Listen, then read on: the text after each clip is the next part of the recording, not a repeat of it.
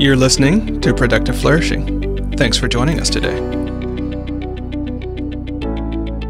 One of the things that I like to do to kind of lay the groundwork in the foundation is just tell people that um, when I'm talking about empathetic leadership, the definition that I'm using for empathy is Daniel Goleman's definition that comes straight out of emotional intelligence, which is really the ability to understand the emotional makeup of others and the skill in then treating people according to their emotional reactions. And so when you take it down to that level and people start to have an understanding of the definition of empathy, I then like to talk to them a little bit about okay, well, if that's what empathy is, what is empathy not? That was Patricia Bravo from Bravo for You, a consultancy that accelerates leader capability through the use of empathetic leadership. She joins me today to discuss two of my great loves, empathy and leadership, and to share why it can be so hard to weave empathy and leadership together, even though it may seem that they're natural partners. I'm Charlie Gilkey, and this is Productive Flourishing. Welcome to Productive Flourishing, where we explore how to do the work that matters so you become your best self in the world. I'm your host, Charlie Gilkey, and I'm joined by Angela Wheeler and other guests who will share their stories, insights, wins, and challenges in the hopes that our journeys and stories will help you with yours. Now, on to the show. Patricia, thanks so much for joining me today. And I'm excited about this conversation because you're one of my favorite people, but you know that.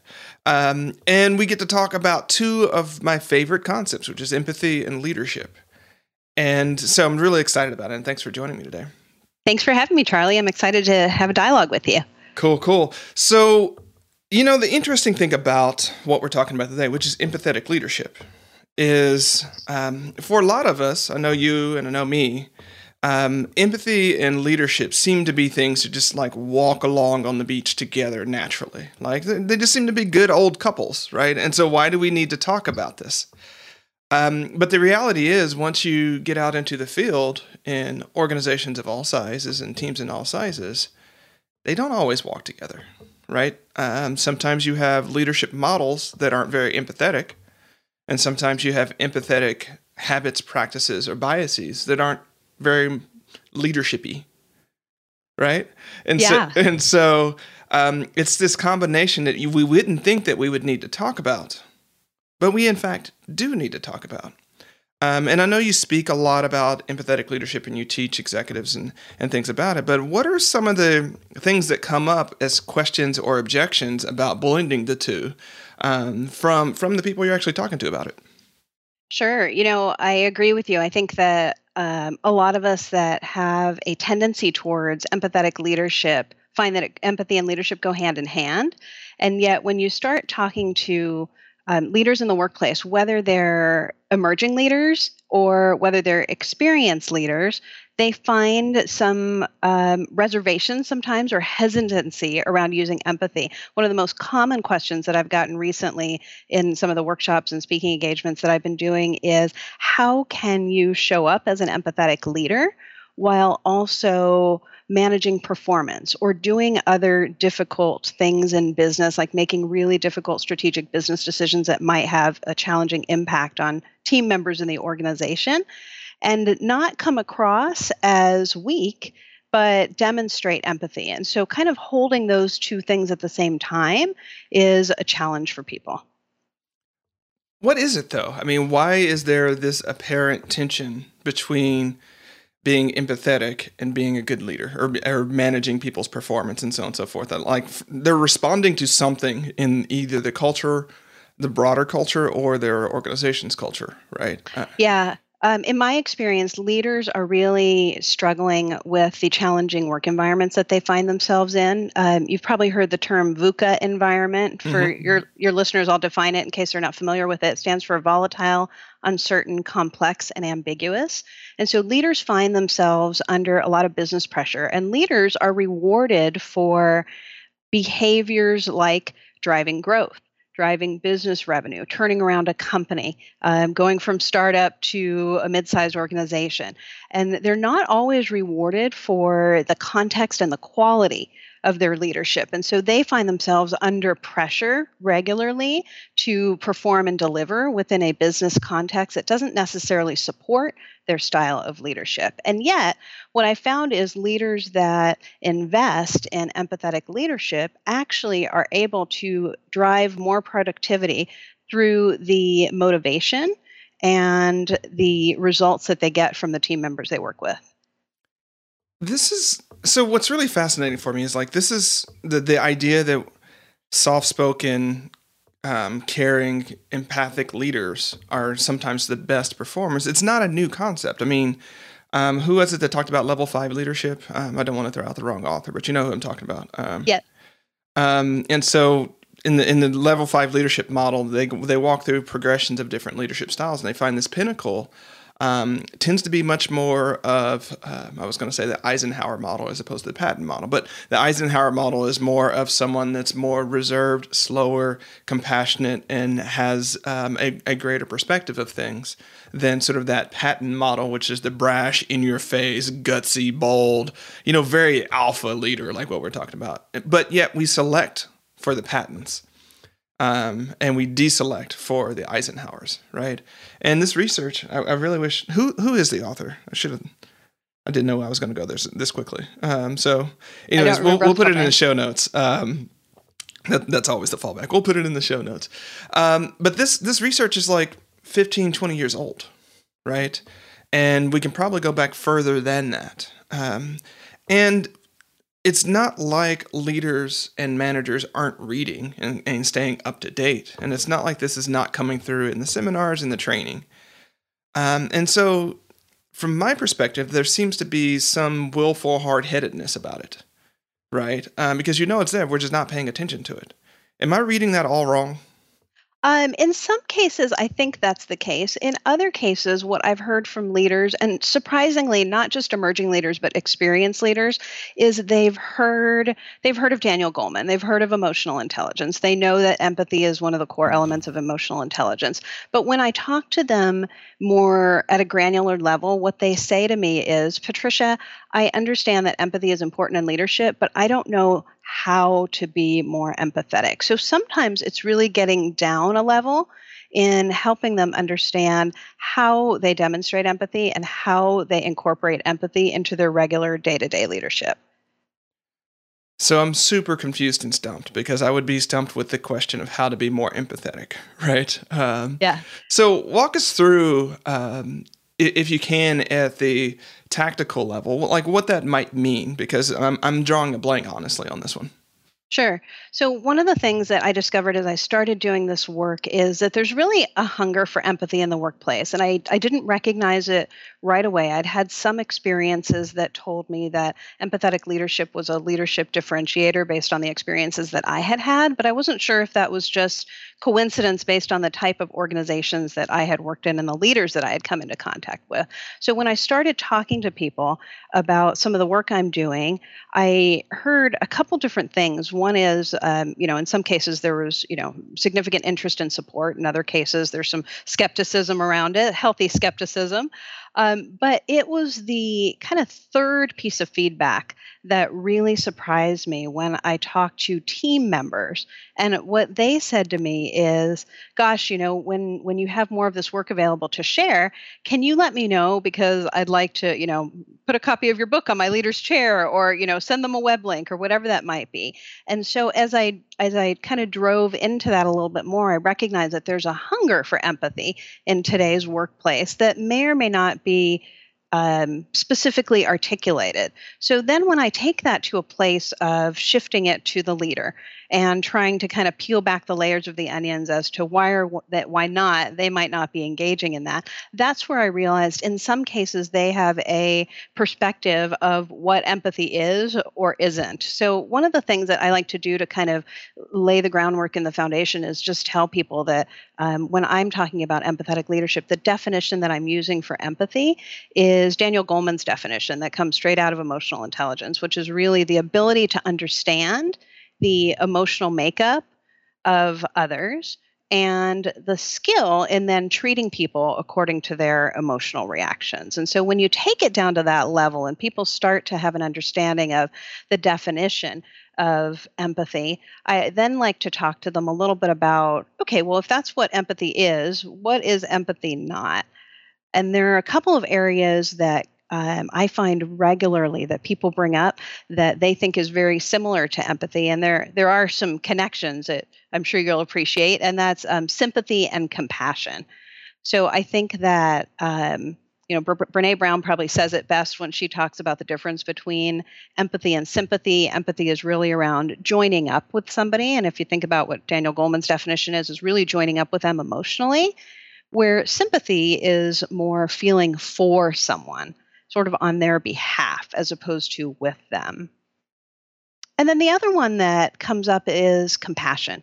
So, compassion is often raised as a connection to empathy. And, and the way I look at it is empathy is um, really a gateway to understanding, which is something that is driving some of this hunger in the workplace by team members. And compassion is the output. So, if you understand somebody's perspective and their emotions and what they're going through by using empathy, you can then respond in a compassionate manner if you so choose. You know, as you're talking, um, what occurs to me, and I, and I think maybe we've had other conversations about this, is one of the challenges for many managers and leaders, and Patricia, I believe we both don't make a big distinction between managers and leaders, right? Um, Correct. And yeah. so um, we'll use them interchangeably in this context. Um, a, a big challenge for managers is that um, there are certain organizational practices, there are certain just the way things are done um, that you know it's it's one of the things where attention is applying the same standards for everyone the same level of treatment the same level of um, performance conversation the same level of feedback for everyone because that's you know quote unquote fair yeah. right and that yeah. comes into tension with being empathetic in the way that you've defined because to be empathetic in the way that you've defined might mean that you don't treat everybody the same right that there might be cases where um, because you know someone's preferences and emotional makeup, you approach the situation in a different way to get a, to get the same result, but you have to approach it in a different way. And so the tension becomes like, well, you know, um, Patricia's an introvert, which means there are certain ways that you know maybe in a meeting, you know, rather than asking Patricia to be the person who talks first, right? Um, maybe it would be better. I'm picking on Patricia because I just know she's a little introverted in some ways, right? Um, maybe in the meeting, like I either like don't ask her for her opinion, but follow up with her individually the day after so she has time to process it and she's comfortable. But that, you know, one, that makes my life harder as a leader.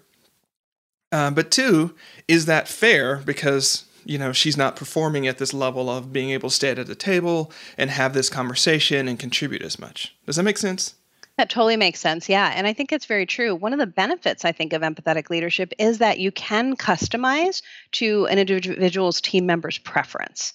And as a result, so we'll continue with the Patricia example. Um, if you're my leader and you are customizing to my preference and you are supporting my introvert tendencies and preferences, I am more likely to continue to want to um, connect with you and build a deeper and more effective relationship, which ultimately leads to more trust, more willingness to give to you as my leader, more willing to give, you know, what we sometimes call it work discretionary effort. So, effort that goes above and beyond what my job requires because you have invested in treating me this way. So at the end of the day, the um, results of the business performance actually demonstrate the success of this investment. And still the tension. I'm a busy Correct. manager in a VUCA Correct. environment. Yeah. Um, and I, you know, because we both work with with leaders at different levels, I I find that middle managers are often um, the ones who are most needing and craving empathy, but the ones that are finding the hardest time to model it and practice it um, because they're getting pressure from senior management and they're getting pressure from their lateral management team and they're getting pressure from their um, subordinate or you know um, their the teams that they're leading at the same time and yes. so the eh, and i also feel at the same time that when we change the middle layer and do that successfully assuming we have partnership from the senior layer assuming that that's where we can actually spread empathy we can spread strategy execution we can spread good culture at that middle management layer. But it's the hardest to reach right? It, it is the hardest to reach. Those um, i completely agree with you. Those are the leaders that i find that are struggling the most um, because they're in a place in their career where they're developing, they're trying to continue to improve upon their existing capabilities while delivering results back to the business, while demonstrating, in some cases, their potential for more growth. Um, and then on top of that, they're challenged with having to successfully lead their teams. And I think the challenges is in the in the VUCA environment. Um, it, it's both the VUCA and the speed of change, right? And yeah. so, were we to roll back 30 years ago, here's my belief, right? Um, granted, 30 years ago, I was watching Transformers, but um, if we were to roll back 30 years ago or 50 years ago, um, what we would see is that maybe um, empathetic leaders had more time um, to sink into their sort of pocket of leadership, and their teams had time to sort of gel around that and build the trust and things like that because my experience is that um, being a leader with heavy soft side skills, um, empathy, compassion, sympathy, um, all those different things, it can sometimes take a longer time for you to get results in, like, in, especially in the short term. So in the first ninety days, if you go jump into your into there and you spend a lot of time alliance building and all those sort of relationship building things, you know, a year later, it's going to pay a lot of dividends. But in the first 90 days, um, you may not be seen as productive or as, as much of a star performer as that sort of brash person that comes in there and starts making moves and starts, you know, ruffling feathers and doing all those types of things. Um, so, you know, my point is, I, I think there's the speed of business, the speed of leadership, and um, I would furthermore go to say the lack of formal mentorship that used to exist that's creating this scenario, creating this pressure, right? Um, deliver results fast versus playing the long game. And so for you know managers that that might be in that position, um, how might how might we um, cut that Gordian knot for them, or at least resolve some of the tension therein? Yeah, I think that um, leaders really find themselves challenged by the speed of business today. And um, not just the speed, but in some organizations culturally, I hear from leaders that their culture doesn't support empathetic leadership, and yet they want to operate as empathetic leaders. So, how can they do that in that type of an environment? And there's some things that you can do to get some quick wins. I agree with you that empathetic leadership will pay tremendous dividends if you're playing the long game. And at the same time, a leader needs to um, have some quick wins initially to demonstrate their success, particularly if they're in a newer role or trying to show up as a, uh, a high potential leader. So, one of the things that I suggest is that um, leaders really spend some time um, early in the development of relationship with team members, trying to understand their preferences and where they can meet those team members where they're at um, in a just in time way early in the relationship building. And so, one of the things that I talk to people about, I've built kind of this empathetic leader model, and it's got a lot of different elements in it, but there's some that can be affected more quickly than others. Um, so, one is to really try to relate with the individuals that you're talking with. So, where are some immediate points of connections where you already have some common shared perspectives, points of views, professional um, alliances where you would want to immediately engage and try and relate with those individuals? And so, that's a great place to start where you can get some quick wins and have some shared and joined um, trust that is built early on in the relationship. Yeah. So, you know, what also occurs to me is, again, in high paced VUCA environments, a lot of new managers and new leaders get thrown into a situation where basically they're having to salvage some. Um, they've had to clean somebody else's mess up, right? Yes. Yeah. Um, I, I unfortunately, I, I and maybe it's just the, the, work that I do and where I get called in. I've, I've seen that more than people get handed over a really solid team and everything is good to go. It's mostly like um, this is a mess and I and and I've got to clean it up, right? Yeah, yeah. Um, and the counterintuitive thing here is that the first sort of order of priorities when you get put in that position is to get the ball moving forward. Yeah. Like get it turned around as fast as possible. Yeah. Um, and so that's sort of the pressure that comes in. But what I found through both military and all the other things that I've done is the first thing you should do with a team in crisis is actually the empathetic stuff, right? Um, because they're probably in crisis because of a lack of empathy and trust in, um, you know, all those things. And we can go into five dysfunctions, right? Um, all of those yeah. types of things, which are not people not being capable. It's not uh, people just willfully showing up and, and you know not doing their work. Um, it's, it's you know that discretionary stuff that you talked about earlier, the working alliances that they build with with teams, and I think Stephen Covey, yeah, he does have a book called The Speed of Trust, right? Um, yes. And you know, trust empowers so many different things with with a team, and if the team is already in crisis, they need to trust their new leader or manager as quickly as possible you don't quite get there just by doing the same thing that probably their last leader was doing it, but doing it better and harder. Um, that that horse is worn out, you know. Um, so if we were to dive in practically, um, and I know our both of our uh, comfort zone would be saying, well, it depends. So let's try not to say it depends, right? If we were to be if we were to be thrown into that scenario, and we had to say, okay, here's your first three things to do um, what would you advise someone in that situation to do?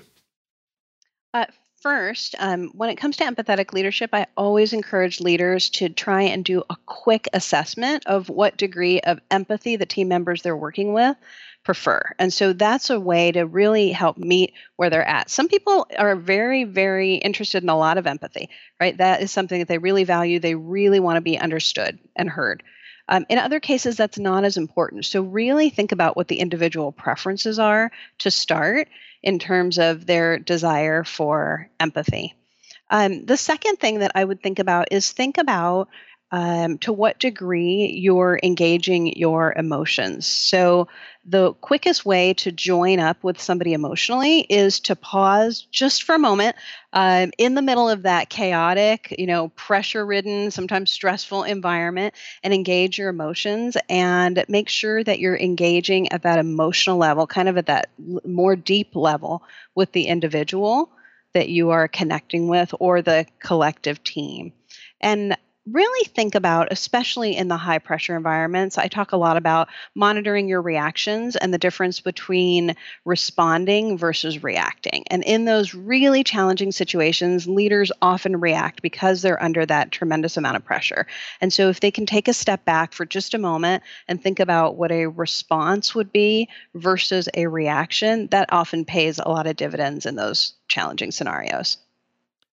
So, you know one thing that that we as executive coaches and management consultants like an objection is like how long is this going to take? Yeah. Right? How long is it going to take to get an empathetic map of my of my team and get the assessments in and to build the sort of empathy plan right? Um, but i'm wondering um, in the scenario where you know first week you're trying to get in and, and make something happen you may or may not have the budget for all of the things and you may or may not have the support to do the the um, empathy. Um, I was going to say the empathy bomb, but that sounds um, that that's not right, right? The empathy surge, right? Yeah. Um, but you still here's your new team. You first, you know, two or three days. What can you do? Uh, one of the things that I have found that I've heard from team members is show up um, in an empathetic manager in a in, in an empathetic manner out of the gate. So what I mean by that is regardless of what the circumstances are, demonstrate your interest in understanding. And so there's a lot of different ways to go about doing that. One scenario that stands out for me, I interviewed a team member for some work I'm doing, and she told me that her leader demonstrated empathy in a really difficult situation. She was supposed to show up for her very first day of work, and her brother passed away unexpectedly the day before. And she told me about how her leader treated her on that first day. And she, of course, was very concerned about, you know, the potential of what would happen to her job if she wasn't able to show up. Um, you know, she wanted to um, very much be connected with this organization. And so the leader um, took her aside and really supported her through this challenging situation. So, a couple of things that leaders can do, um, you know, potentially in their first week in engaging with teams are really showing up in an empathetic manner. They may have a circumstance as difficult as this one that I just described, or it may be business as usual. Um, if it's a difficult circumstance, it's the perfect opportunity to demonstrate empathy and demonstrate uh, that you understand what an individual is going through, whether you're doing that through applying kind of deep listening skills, whether you're having to make some changes to accommodate them and to support the balance of the people in the business.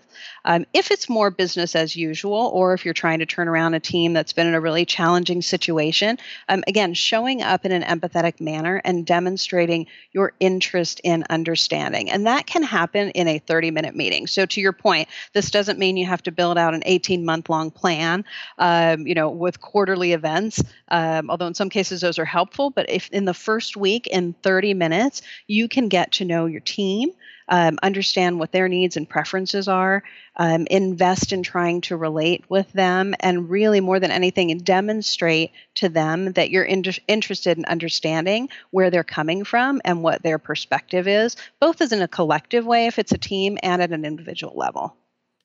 Do you have a um, standard playbook in the sense of like, okay, if you're in this scenario, like, have a meeting with the full team first and then meet with individuals or then you meet with the individuals and then you meet with the full team. Like do you have a a stance on that or a um, expert opinion on that? I think that one falls into the it depends category, but I would say if it's business as usual, um, typically meeting with the team first and sharing a little bit about um, kind of your approach and what you're hoping to learn from them, um, maybe what your charter is in the organization, what you've been asked to come in and do, and sharing some of those things so everybody's hearing the same message is really helpful before you then continue on to one-on-one meetings, which invest uh, require an investment of a little bit more time. Um, if you're um, kind of in the converse of that, and you are walking into a situation where there is, um, you know, more chaos, or you know, something has gone sideways right before you showed up as the leader, um, it may be beneficial in those situations to invest in more on one-on-one dialogues, so you can have a better understanding of what's going on in the landscape before you meet collectively with the team.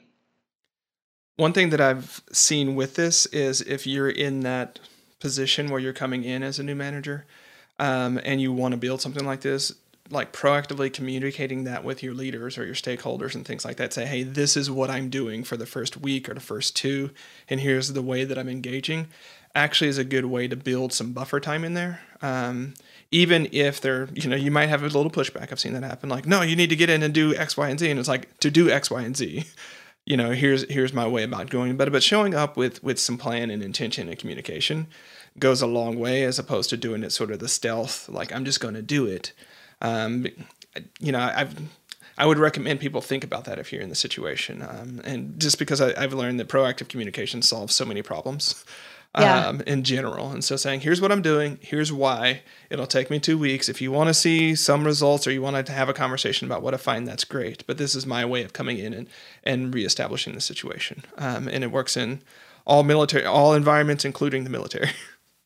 Excellent. Yeah, absolutely. Well, and the other thing that I find that um, really goes a long way towards connecting that understanding is to spend a lot of time listening, which does require an investment um, but doing something like hosting listening sessions and again publicly sharing as you just shared what you're doing and that you're interested in just hearing. You're not going to be problem solving you're not going to be making any decisions but you're really in a place to where you're just trying to listen and understand what's going on and the perspectives the specific perspectives of team members in the organization also goes a long way towards building that initial foundation. Yeah, I mean, part of it is what you're trying to do is you know we've talked about the the empathy map right? Um, but you're trying to get a sense for what the actual culture of your team is right? Because there's you know the, the culture and values that get put up on the wall um, which sometimes aren't the culture and values that happen in the day-to-day work right? And so you're trying to get your arms around what that is um, yeah. so that you can um, lean into the pra- the patterns and practices that are that are helping, but also avoid you know the things that aren't, at least from your perspective. Um, and so while you're listening, just one thing that I'll add on there is try to listen for those um, sacred cows that are part of the team's culture and organization, like the, the things that people don't talk about or don't touch. Um, and that person may not be able to say a whole lot about it because it's one of those sacred cows that we really don't talk about. But when you see one of these or you start to feel it out over the course of a few conversations, then it's saying like, okay, let's. How do I find out more about this? Where did this come from? Is this cow still part of the barn that we need to have anymore? Or is this like where is this? So listen for those because it's those unstated cultural norms sometimes that um, can be the thing that can be most in your way as far as being an empathetic leader or as far as being an effective leader, which I believe means being an empathetic leader, but that's contentious, I know. yes, definitely. Um, one of the things that I've been spending a lot of time talking about is, you know, listening comes up a lot by way, uh, you know, to be a gateway to understanding, and that is a deep connection to empathy um, between listening and empathy. And Jack Zenger and Joseph Folkman wrote an article in. Um, the Harvard Business Review around what the differences between what made listening good versus great. And I often like to point out um, this research because they talked about um, level five listening, and that's really the place um, beyond just kind of you're clearing the decks, you're hearing what's being said, um, you're kind of deepening the listening to where you're really looking to understand exactly what's coming across. And that's where I think you can identify what some of those sacred cows are. So you're really not just listening to what the verb, the words that are being stated, but you're starting to look at nonverbal cues. What are the emotions behind what's being stated? And once you have that information, that really helps you understand the true picture of what's going on. Yeah, two recommendations here. Um, coactive coaching um, it's it's a great book, but it, I think they call it level three listening, right? Um, and um, also um, Michael Bungay Stanier's, The Coaching Habit, two great books. Now, the reason I'm I'm recommending coaching books right now is because one of the fundamentals of great coaching is deep listening, and so and question and you know asking questions that probe deeper and um, you know, coming in sometimes instead of being like that directive leader, sometimes being the inquisitive coach can go a lot further, right? In in, yeah. in these first few weeks, right? Um, of of coming in on something. I'm I'm curious because um, sometimes we end up teaching what we most want to learn. Um, sometimes we end up teaching to prevent something from happening that happened to us. Um, but we all have different ways in which we sort of fall into the work that we're doing. Um, and despite um, you know empathy being part of our emotional matrix, how did you really get into talking about empathetic leadership and and seeing that they're like this is the thing that that I want to plant my flag on and and talk more about? Yeah, um, it, it was something that um, took me a little bit by surprise, I have to say. Um, about four years ago, when I started doing this work, I started thinking about kind of what I wanted to anchor my leadership development business in. And I started mining my experiences throughout my career. I, I recognized that I had worked with a lot of different leaders across industries and geographies and levels in my career, um, different types of organizations, franchising organizations, and nonprofit and retail. And the one thing that stood out when I mined those experiences is that leaders who led with empathy differentiated themselves at work. And they differentiated themselves because they got different results from people. Um, and so they were able to motivate them and they increased their followership and so I thought, hmm, you know, there's there's something there. There's something to that. And so I started um, doing a little bit of research to see what was out there and discovered that there was a lot of information out there around empathy as it relates to interpersonal relationships, kind of based in psychology, but not a lot as it related to the workplace. And so that's when I started to um, test these ideas with other people, um, discovered that there's a, an interest in it, and began to put together the model and some of my work around it. But um, that's kind of today. When I think, you know, way back to how did I get um, acquainted with empathy, I, I realized it was actually at a very young age. Um, and it was actually through my dear grandma. My family is originally from Chile, and although I was raised primarily in the US, she would come to visit from Chile uh, when I was young, and she would come for three to four months at a time because it was um, quite a distance to travel.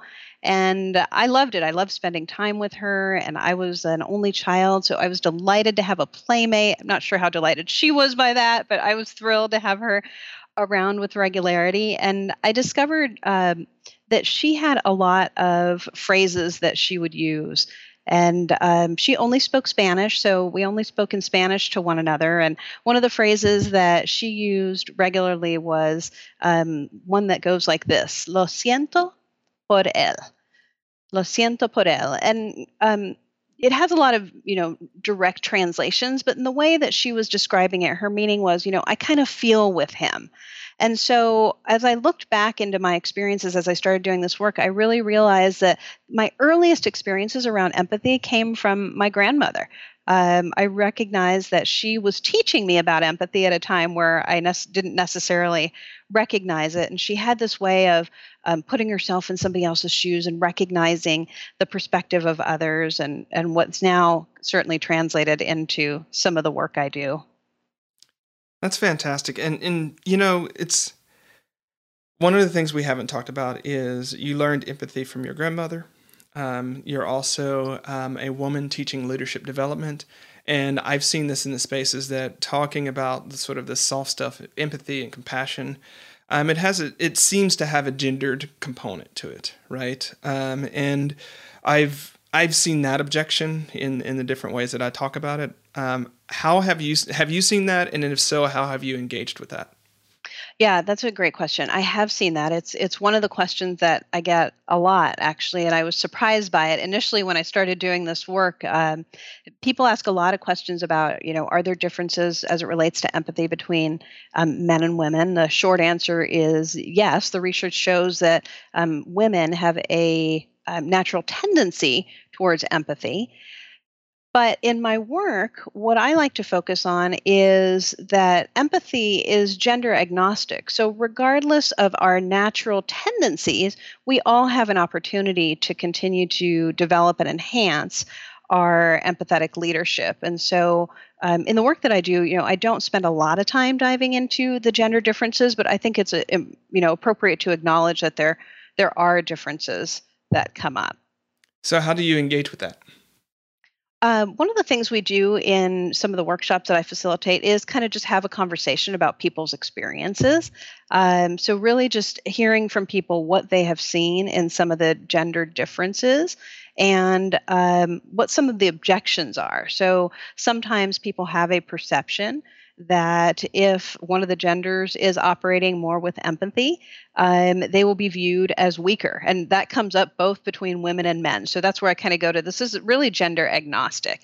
Um, but there's this concern about empathy being uh, weakening rather than strengthening in leadership. And in fact, in my experience, um, empathy strengthens leadership. So it's really helping people dive in and understand kind of what are the ways that they can work through these perspectives that they have and recognize some of the ways in which they can use empathy as a strength. Yeah, what I, what I would say here is um, something to think about. Um, hmm.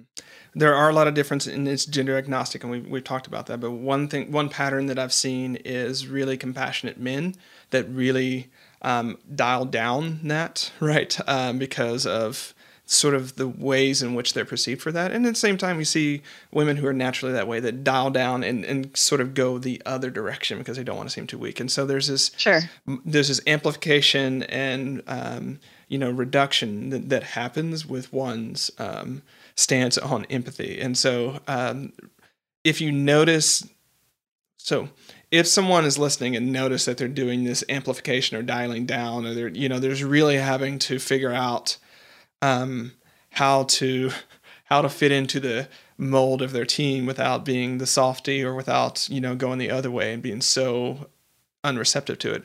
Um, what would you encourage that person to at least think about or explore?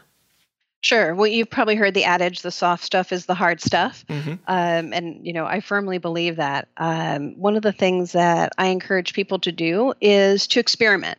Um, and experiment within the context of the environment that they're in, recognizing, um, you know, we all live in a variety of business environments. So um, if you have kind of some concern around whether empathy is going to work for you or not, um, try it. You know, my objective is not to convince um, everybody that empathetic leadership is the way that to go. My objective is to encourage people to try it and see for themselves the results that they get. More often than not, people come back and tell me they got very different results than they expected um, when they were in situations where they thought it was going to put them in a weakening position. It in fact strengthened a relationship and um, afforded them some more successful business results. So, um, practice. Um, I tell people um, try to practice with some regularity. You know, we know that habit building um, takes a little bit of time and investment, um, but you know, even if you're just focused on it, you know, one time a week, try an empathetic interaction in a different way than maybe you have tried before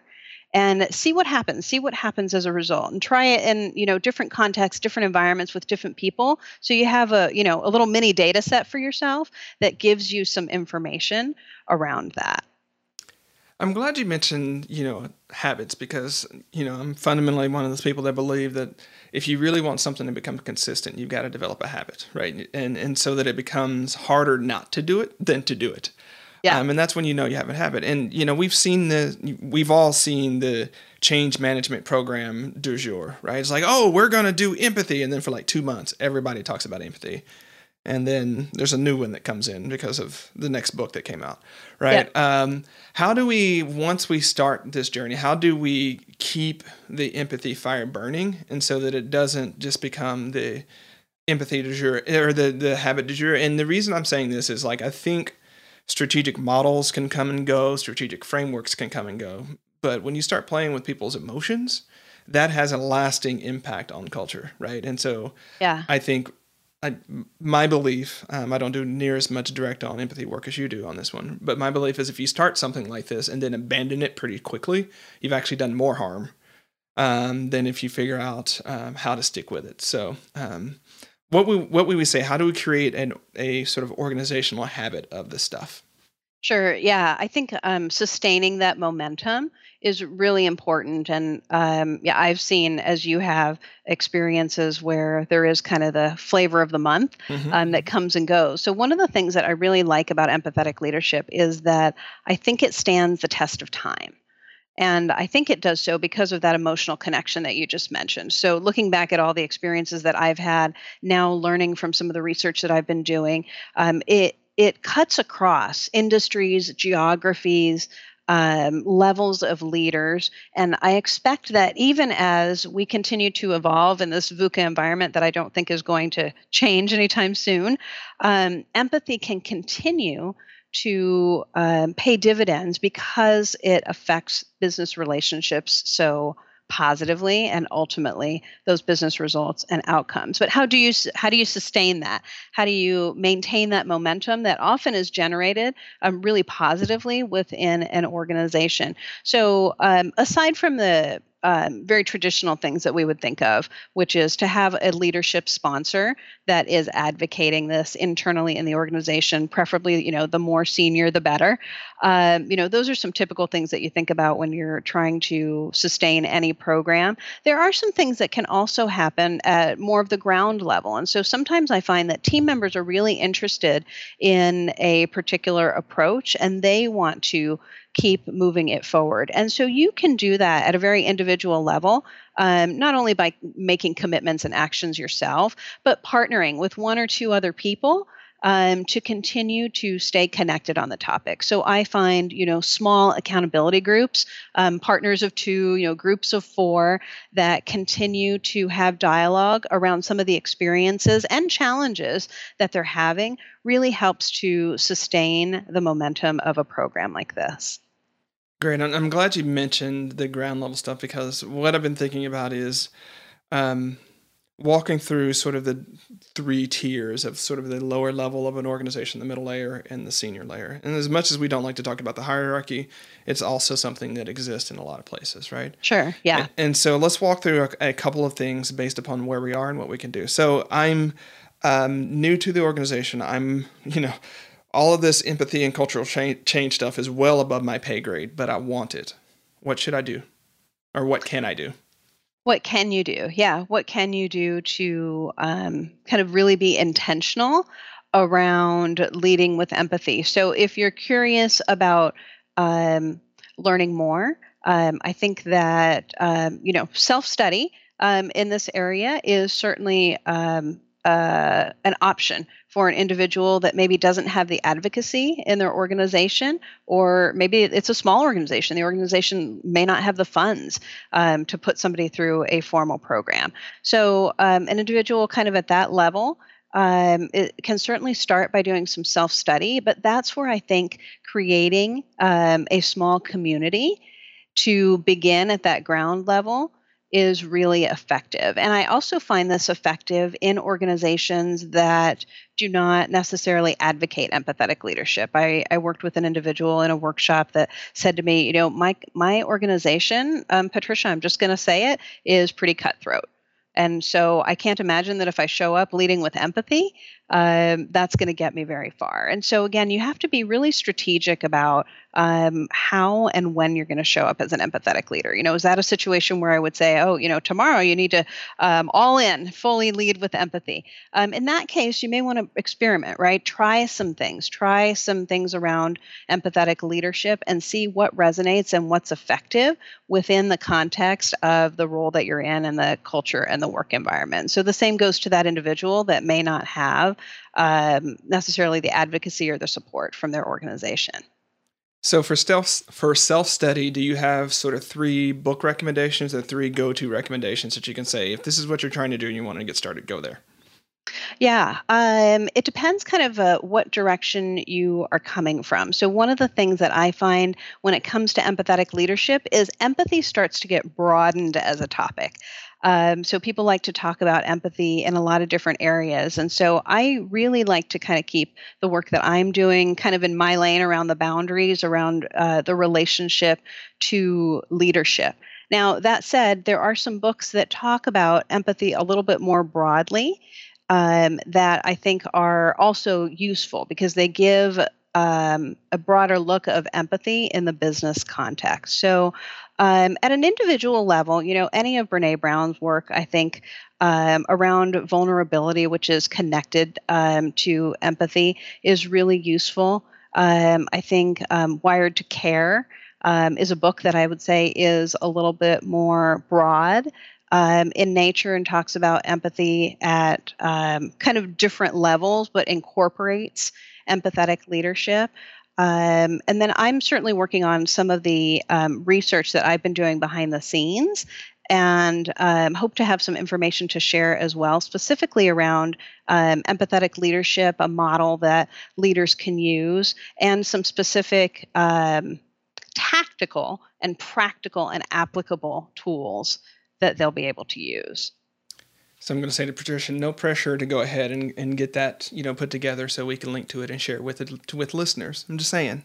Um, alrighty, uh, middle layer. I'm in this messy middle of the organization. I got people above me. I got people um, below me and, and around, and you know, trying to get stuff done. I recognize the empathy vacuum. I want to change it. What can I do? Yeah, at that level, it's really about um, finding moments where you can carve out some time um, to figure out where you can invest. And sometimes um, you can invest. I tell people you could practice empathy in a meeting.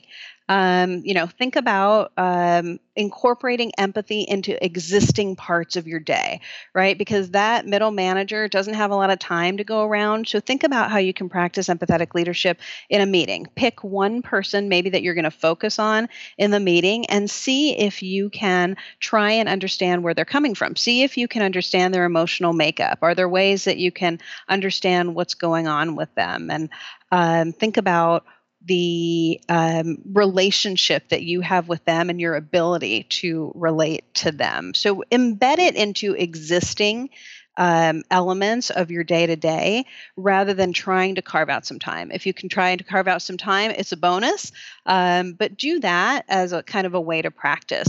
The also the other good thing about individuals at this level is that they often have access to a lot of different people. And so, in their day to day, they may be able to get some alignment, some partnerships, some advocates with others who are also interested in this in the organization, and then build and generate some momentum around it that way as well. That's fantastic. Um, I'm going to slide in a book rec here. Um, Touch Points. Oh, I can't remember the, the author's names, but it's a great one. And the main thesis of Touch Points is um, whatever leadership um, models you're trying to use or whatever you're trying to do, find ways throughout those touch points throughout the day that you mm. already have yeah. um, to make some of these changes happen. And, and rather than the traditional model, which is we're going to have a semi-annual performance meeting about this and talk about empathy, which has predictable results. So find those touch points and be intentional with how you're using them. Yeah. All right, senior level. Senior um, level. I, I recognize I'm, I'm here. I recognize that you know we've got an empathy problem, or that I want to amplify the empathy that we already have. What can I do? one of the things I have been surprised about is I, I've talked to some senior level leaders that have said to me, I'm interested in empathy, um, but I'm not quite sure how to implement it. And so I um, appreciate the value that they see and also the struggle with how to incorporate it into their organization. You know, as we know, senior leaders are the ones um, by nature uh, of their role um, and kind of their uh, stature, for lack of a better word, in an organization that have the ability to influence um, much more directly than other levels. So, at this level, I would really encourage leaders who are thinking about incorporating empathetic leadership into their organization is to first start by, um, you know, testing with some key stakeholders in their organization um, this idea.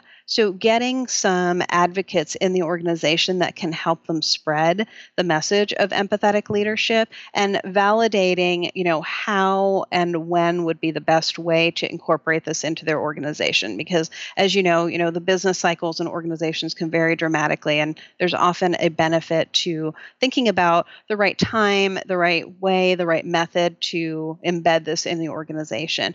And, um, you know, any good project often starts with a pilot. So, I think when you're talking to a senior leader.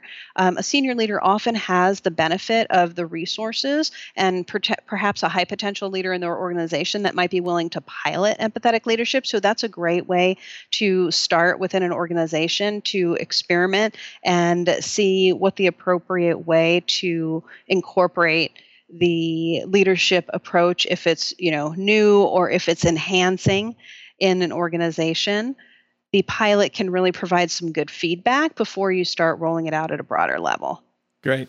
The reason I wanted to walk through the different levels is because sometimes it can feel like, you know, depending upon where you are, it's like, this sounds like a great idea, but there's nothing I can do. Right. Yeah. yeah. Um, and it's fundamentally not true. Right. There is something you can do. It's whether it's worth doing to you and then you coming up with ways. And again, as Patricia is saying, it's not like, you know, you go and you read the three books on over the weekend, then you come back, you know, Monday morning, and then your Mother Teresa at business. You're like, it's not that that's what's being advocated here, but how can you change, um, change sort of the that empathy map in your organization based upon where you are, and we all have a a, a way to contribute to that. Um, so, and also, as we've been learning more recently around the world, um, participating in a particular way of being also reinforces that way of being. So doing nothing in in your organization when it has some of these things is also reinforcing that culture's habits. And so just I want to there's a little bit of personal responsibility here that that I want people to to recognize. Sure, very much so. Yeah. Well, and I've been quite gratified by the stories that people have told me of the experiments that they've had around um, empathetic leadership when they thought they were going to get a, a very different result than they actually got. And so that's why I really encourage people um, test it out, right? Don't take my word for it. Try it um, try it with different people, um, with different um, in different contexts, um, at different levels, and see what kind of results that you get when you invest a little bit more in empathy. So, starting to wrap things up, as, as the guest on today's episode, you get to uh, make an invitation or a challenge, depending upon which better resonates with you, to the listeners from today's show. So, some people like, here's your challenge, and other people like, here's your invitation. Whichever sits with you. I'm guessing it's an invitation with you, right? Rather than a challenge, but I could be wrong about that. So, for people listening to this um, episode and based upon what we've talked about, what would you invite or challenge them to do? Uh, you're right. You uh, you had predicted me uh, very well, Charlie.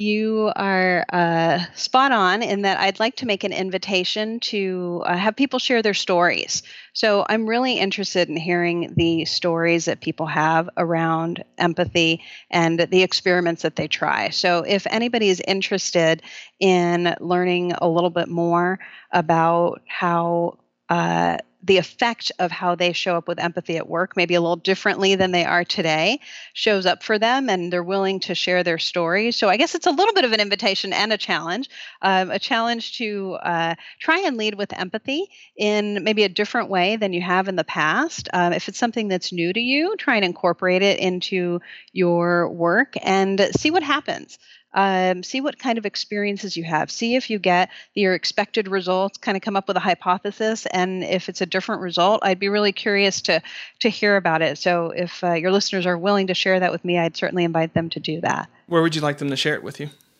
Um, you can uh, contact me directly via my website which is bravoforyou.com Alrighty, so Patricia, thanks so much again. One of my favorite people and two of my favorite topics, and so thanks so much for coming and jamming with me today. I've had fun and um, look forward to seeing the empathy ripples sort of go out from here.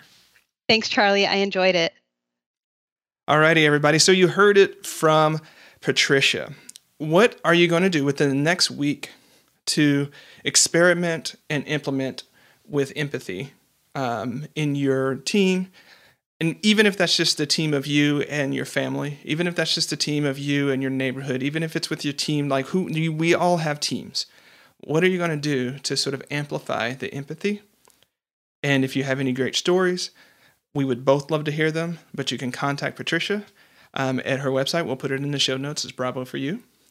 Until next time stand tall thanks for listening to productive flourishing to get more resources that'll help you finish the work that matters and be your best self in the world, head on over to productiveflourishing.com. If this episode warmed your heart or got your wheels turning, we'd really appreciate it if you'd leave a review for the podcast on iTunes.